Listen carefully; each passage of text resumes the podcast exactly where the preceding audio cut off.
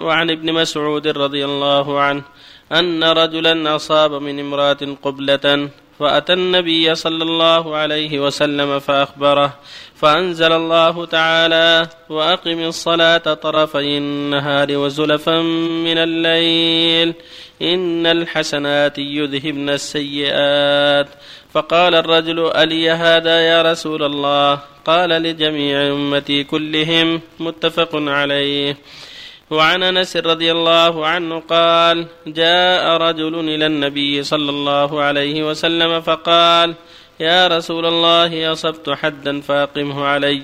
وحضرت الصلاة فصلى مع رسول الله صلى الله عليه وسلم. فلما قضى الصلاة قال يا رسول الله إني أصبت حدا فأقم في كتاب الله. قال هل حضرت معنا الصلاة؟ قال نعم. قال قد غفر لك. متفق عليه. وعنه رضي الله عنه قال قال رسول الله صلى الله عليه وسلم إن الله ليرضى عن العبد أن يأكل الأكلة فيحمده عليها أو يشرب الشربة فيحمده عليها. رواه مسلم. وعن أبي موسى رضي الله عنه عن النبي صلى الله عليه وسلم قال إن الله تعالى يبسط يده بالليل ليتوب مسيء النهار ويبسط يده بالنهار ليتوب مسيء الليل حتى تطلع الشمس من مغربها. رواه مسلم.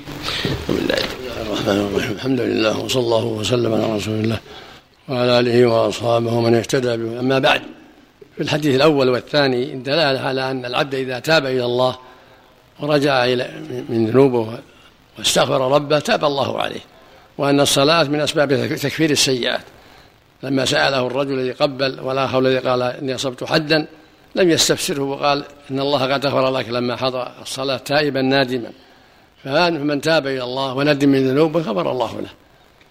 وفيه دلالة على أن من لم يبين حده لا يسأل ما دام جاء تائبا نادما يبين له أن التوبة تجب ما قبلها ويكفي ولا يستفصل. المقصود من هذا كله الحث على التوبة والاستغفار وأن من تاب إلى الله تاب الله عليه وجعل صلواتك كفرة له. أقم الصلاة طرفي النهار وزلفا من الليل إن الحسنات يذهبن السيئات. ذلك ذكرى للذاكرين. ويقول النبي صلى الله عليه وسلم الصلوات الخمس والجمعة إلى الجمعة ورمضان إلى رمضان كفارات لما بينهن إذا اجتنب الكبائر. فإذا اجتنب الكبائر فهي كفارة وإذا تاب إلى الله فهي كفارة. قال تعالى والذين إذا فعلوا فاحشة أو ظلموا أنفسهم ذكروا الله فاستغفروا لذنوبهم ومن يغفر الذنوب إلا الله ولم يصروا على ما فعلوا وهم يعلمون. أولئك جزاؤهم مغفرة من ربهم وجنات تجري من تحتها الأنهار خالدين فيها ونعم أجر العاملين. الله خلق العباد وجعل منهم الكافر والمسلم والعاصي والمطيع فمن تاب إلى الله من كفره ومعصيته تاب الله عليه. ومن استقام على التوحيد ومات على التوحيد فهو على خير عظيم. ومن استقام على طاعة الله وتاب من سيئاته مهما عظمت تاب الله عليه. حتى الكفر. من تاب إلى الله من الكفر تاب الله عليه. قال الله تعالى أفلا يأتون ويستغفرونه والله غفور رحيم. فقال جل وعلا وهو الذي يقبل التوبة عن عباده ويعفو عن السيئات. قال سبحانه وتعالى وتوبوا إلى الله جميعا. أيها المؤمنون لعلكم تفلحون. فجعل الفلاح في التوبة. ويقول عليه الصلاة والسلام إن الله يبسط يده بالليل ليتوب مسيء النهار. ويبسط يده بالنهار ليتوب مسيء الليل حتى تطلع شمس مغربها حتى للتوبة وترغيب فلا تقنط يا عبد الله ولا تيأس. والزم التوبة دائما ليلا ونهارا. وهكذا الحمد بعد الأكل والشرب.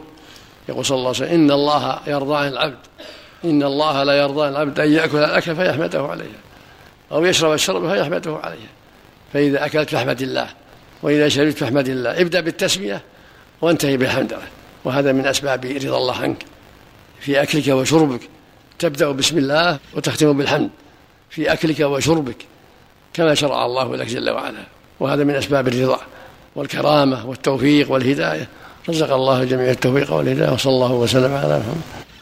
بعض الناس كان في الضلال أحسن عملك ثم استقام على طاعة الله. مثلا أصحاب أحسن عملك يذكرونه يقول ماضي كذا وكذا. فما توجيهكم أحسن عمل يقول الحمد لله لمن علي بالتوبة عليكم يحثهم على التوبة.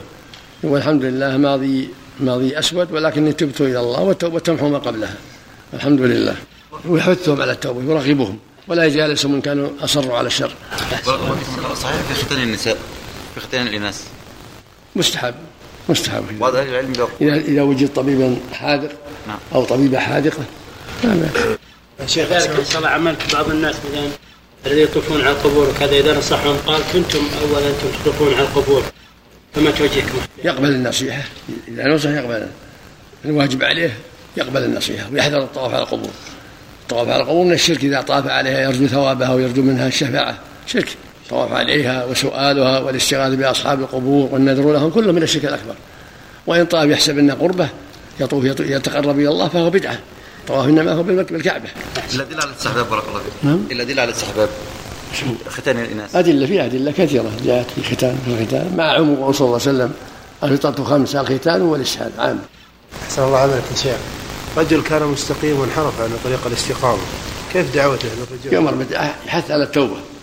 وقال تب إلى يا ربك نقول عليك تب إلى يقول عليك التوبة إلى الله. ينصح المسلمون إخوة الدين النصيحة الله يقول وتعاونوا على البر والتقوى. ويقول والمؤمنون والمؤمنات بعضهم أولياء بعض. ويقول وتواصوا بالحق. هو أخوك تنصحه.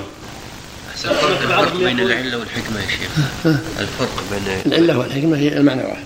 معنى واحد المعنى واحد. ما في فرق أبدا العلة والحكمة. أحسن الله عليك. احسن الله عملك بعضهم مثلا يقول آه هذا الشخص كان مستقيم ثم انحرف والآن يكون أشد من أول. أحسن الله عملك ولو لا لا ييأس. لا ييأس. يتوب إلى الله. لا تيأسوا من روح الله. عليه التوبة يذكر بالتوبة ولو ولو عظمت ذنوبه. عفو الله أحسن الله يحسن عملك الرجل إذا صلى في مسجد في قبر يا شيخ يلزم أن يعيد الصلاة؟ الصلاة باطلة. طيب إذا كثرت عليه يا شيخ. الصلاة باطلة. طيب يوجد حد معين يا شيخ؟ لا يتحرى يتحرى. الله يحسن عملك حكم الختان يا شيخ. سنة. قال بعضهم يجب لكن ال- الأشهر أنه سنة ارجع إذا تيسر بدون خطر. نعم، أحسن الله عليك